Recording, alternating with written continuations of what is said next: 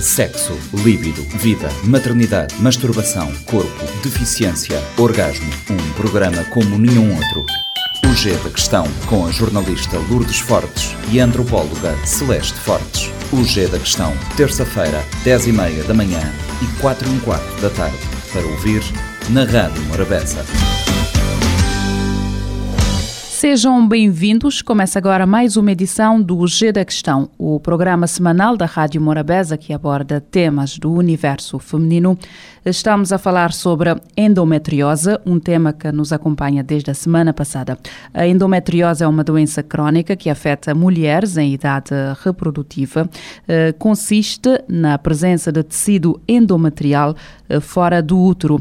A apresentação da endometriose pode variar desde um atingimento leve que passa despercebido ou uh, provoca menstruações um pouco mais dolorosas, até doença mais grave como endometriose profunda, que atinge também órgãos fora do sistema reprodutivo, como o intestino.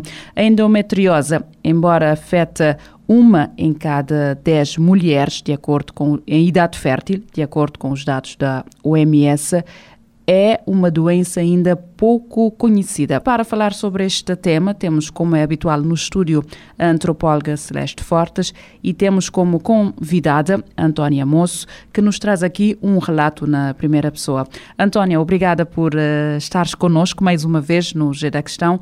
Na semana passada estivemos a falar sobre a endometriose. Focamos na questão em que a endometriose pode, em algumas situações, provocar dores uh, dilacerantes, mas também há situações de mulheres que uh, sofrem de endometriose, mas de forma assintomática. Exatamente. Há situações de assintomáticas, de mulheres que têm endometriose, mas que não sentem, uh, não têm sintomas. Daí a importância também de ir regularmente ao médico e fazer ecografias, fazer exames, porque a endometriose, com uma simples ecografia, desde que o técnico conheça a doença, consegue logo identificá-la. Por isso é importante as mulheres estarem sempre atentas e fazerem eh, com regularidade os exames. E, sobretudo, acompanhar o corpo e, e tentar perceber, perceber, quando algo não está bem, quando, quando a dor pa passa o limite do aceitável. Se for a dor que não impede a pessoa de realizar as suas atividades normais, se for uma cólica levezinha, tudo bem, mas se passar a ser algo incapacitante em que a pessoa não consiga eh, realizar as suas tarefas diárias, eh, já é caso da pessoa procurar uma ajuda médica e perceber o que é que se passa. E como é que levamos a sociedade, levamos as mulheres, as meninas, os homens a falarem sobre esta condição para que elas não tenham que sofrer ou enfrentar isto em silêncio? Primeiro, quebrar o tabu acerca da menstruação, porque a endometriose deriva da menstruação. Se a gente começar a falar de menstruação como algo normal, orgânico, natural, e quando eu estou a falar disso, eu não estou a falar só das meninas, estou a falar dos meninos também, que têm que conhecer o corpo das meninas. Muitas vezes nós fazemos essa divisão, os meninos, os homens, tem que perceber sobre as mulheres. A partir desse momento que a gente passa a falar de, de menstruação, também começamos a falar dos efeitos da menstruação nas pessoas, consoante as mulheres, eh, cada uma tem o seu organismo, a sua, o seu funcionamento e temos que falar. Eu acho que um dos grandes problemas que nós temos é precisamente isso. Nós temos um grande complexo em relação a doenças. Parece que a pessoa é culpada ou é fraca por ter determinada doença. A doença é humana, se é, se é do humano anos qualquer um pode ter. Isso dificulta também as pessoas em dizerem que eu tenho determinado problema e partilhar essa experiência com os outros também. Isso dificulta por causa precisamente dessa ideia que nós temos de, de um preconceito em relação às doenças. Como é que tu partilhaste este diagnóstico com as pessoas e no teu trabalho, não é? Porque tinhas um emprego. Eu, eu nessa altura, como é que foi essa partilha? quando uh, descobriram a endometriose, eu já estava a desligar-me a nível laboral, porque eu não estava a conseguir trabalhar. Então fui cada vez mais reduzindo a minha atividade uh, laboral porque não estava a conseguir uh, dar resposta. E quando eu soube o diagnóstico, obviamente que depois uh, eu fiquei a saber também de, de um programa da Rádio Morabeza que está de parabéns que focou esse assunto da endometriose e, e depois ofereci-me inclusive para vir para falar sobre a doença precisamente para alertar as outras mulheres porque eu se eu tivesse tido conhecimento da endometriose mais tempo, eu se calhar não levaria 10 anos para chegar onde cheguei. Tinha encurtado o trajeto e a coisa teria sido mais simples. A partilha é importante. Se levarmos em conta que uma em cada dez mulheres no mundo, de acordo com dados de algumas eh, organizações internacionais sobre o tema, uma em cada dez mulheres sofre de endometriose. E se olharmos para o tamanho da nossa população, da quantidade de meninas e mulheres que enfrentam diariamente uh, o período menstrual e de algumas que durante este período estão em casa, passam uma semana com uma, com dores, com dores ou com faltam com, às aulas, exatamente ao trabalho. O que é que devem fazer porque não é o, ciclo este mês que está complicado. É algo sistemático, daí que a endometriose provoca também outros problemas a nível psicológico, que é a ansiedade, que é a depressão, que a pessoa fica refém, completamente refém da doença. E mesmo a nível das relações sociais também afeta, porque a pessoa já sabe que durante todos os meses, durante X período, não pode marcar coisas com ninguém. É completamente uh, limitante essa doença. Agora, uh, é preciso, é mais diálogo, é preciso estudos também sobre endometriose, preparar pessoas profissionais de saúde para detectar a doença, para que as pessoas também, porque eu acredito que haja muitos casos, pessoas com endometriose que não têm um diagnóstico. E as instituições? Como é que as mulheres com endometriose são apoiadas eh, por estruturas de saúde, por exemplo?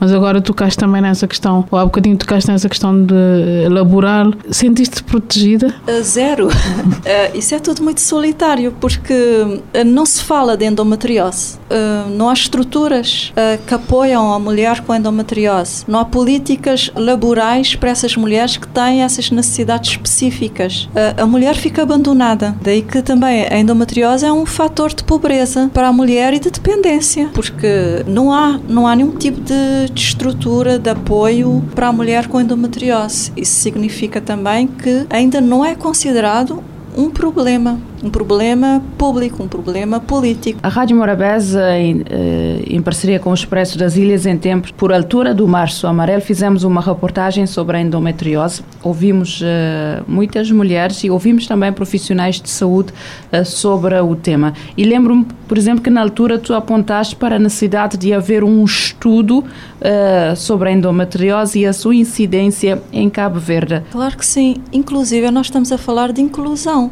Nós estamos a falar falar de, de, de pessoas que estão à margem uh, do sistema e cuja doença tem um impacto económico também grande, tanto a nível nas suas vidas, como também a nível da economia, porque são mulheres que trabalham. E uh, eu acho que essa nós temos um, um modelo que faz-me imensa confusão, que é uh, não falar dos assuntos uh, com seriedade, de forma objetiva, saber quantas pessoas sofrem desse problema, quantificar, objetificar, procurar soluções, fazer propostas. eu estou esperançada que agora, com a lei da paridade, por exemplo, em que as mulheres passam a ter maior representação política, as mulheres, as nossas mulheres, comecem a levar essas questões para os locais uh, políticos, para discussão, porque caso contrário também não sei qual será a vantagem de termos a, as mulheres com representação política se tiverem uma cabeça como se fosse a dos homens. Uma agenda masculina. Exato, tem que ter uma agenda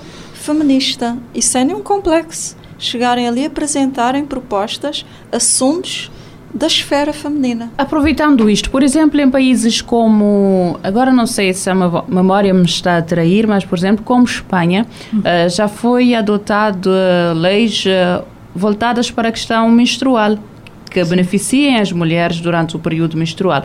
Em Cabo Verde nem sequer falamos da menstruação, nem sequer falamos da questão da dignidade menstrual. Como é que chegamos lá, Antónia? Porque parece que não há um caminho no meio. Uh, neste momento, a Rádio Morabeza está a fazer o seu caminho. nós estamos aqui as três, nós estamos aqui as três a falar disso. Uh, faz-se, o caminho faz-se caminhando, mas falando sempre e uh, convidando outras mulheres a partilharem a sua experiência, partilharem de forma pública a sua dor, os seus problemas de saúde, de forma descomplexada. É um caminho que nós temos que fazer dialogando, partilhando experiências e não fazendo o inverso, ocultando, silenciando.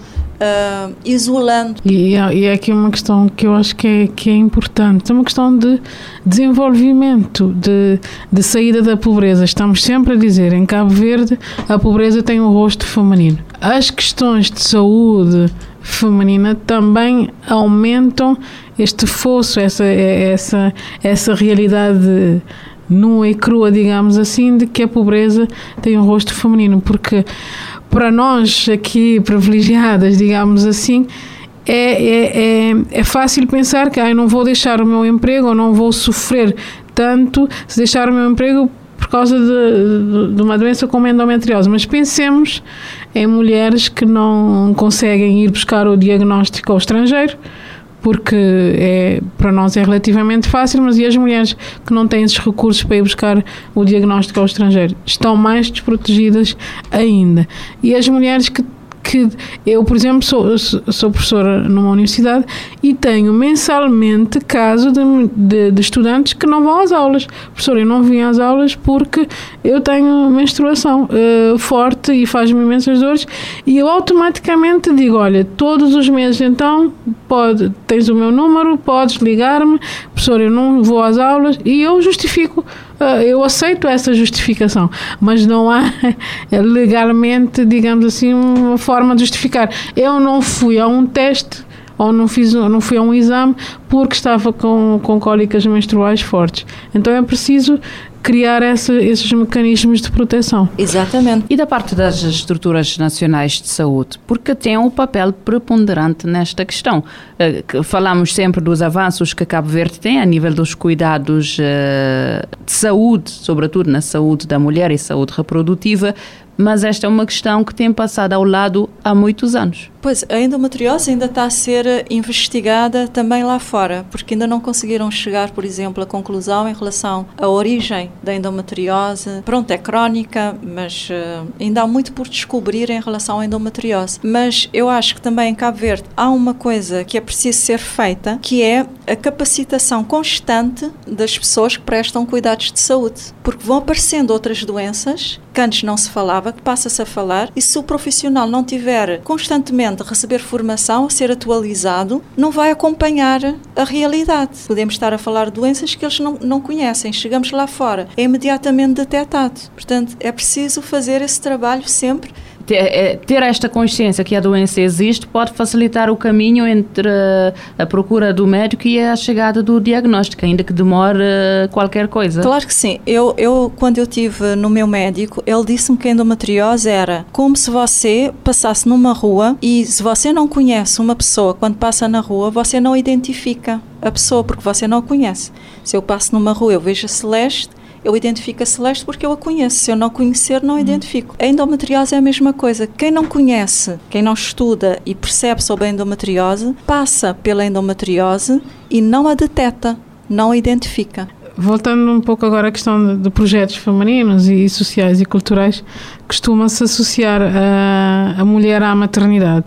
E no caso da endometriose, como nós temos estado a ver, é, Existem maiores dificuldades eh, para engravidar, existe inclusive possibilidade de infertilidade. Como tens lidado com esta questão? Porque tu disseste que descobriste a endometriose neste processo de tentar engravidar. Como é que tens lidado com esta questão e como é que a sociedade cabo-verdiana te questiona sobre isso?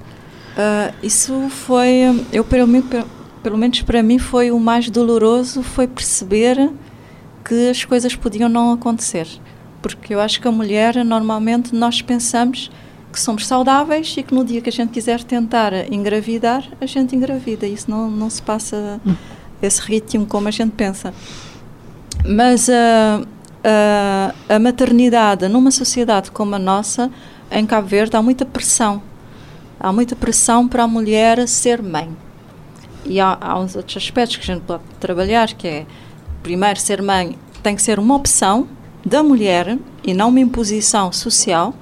E depois, uh, eu não, não foi o meu caso, eu não, não fui mãe porque não calhou, porque não consegui, mas uh, a sociedade uh, questiona, pressiona muito a mulher nesse sentido da, da maternidade, de ter filhos, principalmente se a mulher é casada.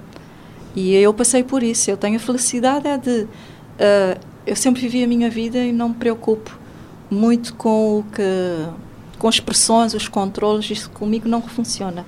Mas uh, há uma pressão social muito grande sobre a mulher e a própria mulher, culturalmente, uh, incutem em alguma parte da nossa cabeça, na socialização, que uh, nós temos que ser mãe. E, e, isso eu acho que principalmente em sociedades, uh, se calhar africanas, não sei, há, há muito essa ideia da, da fertilidade da mulher, de, uh, e são coisas que a gente pode um, tratar de outras formas. E há outras opções também para ser mãe.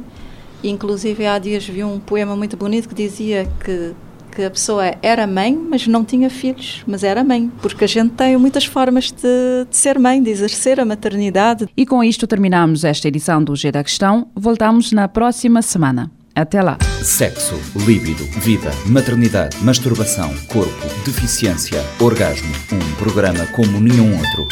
O G da Questão, com a jornalista Lourdes Fortes e a antropóloga Celeste Fortes. O G da Questão, terça-feira, 10 e meia da manhã e 4 e um quarto da tarde, para ouvir na Rádio Morabeza. Este programa está disponível em formato podcast no Spotify e em radiomorabeza.cv.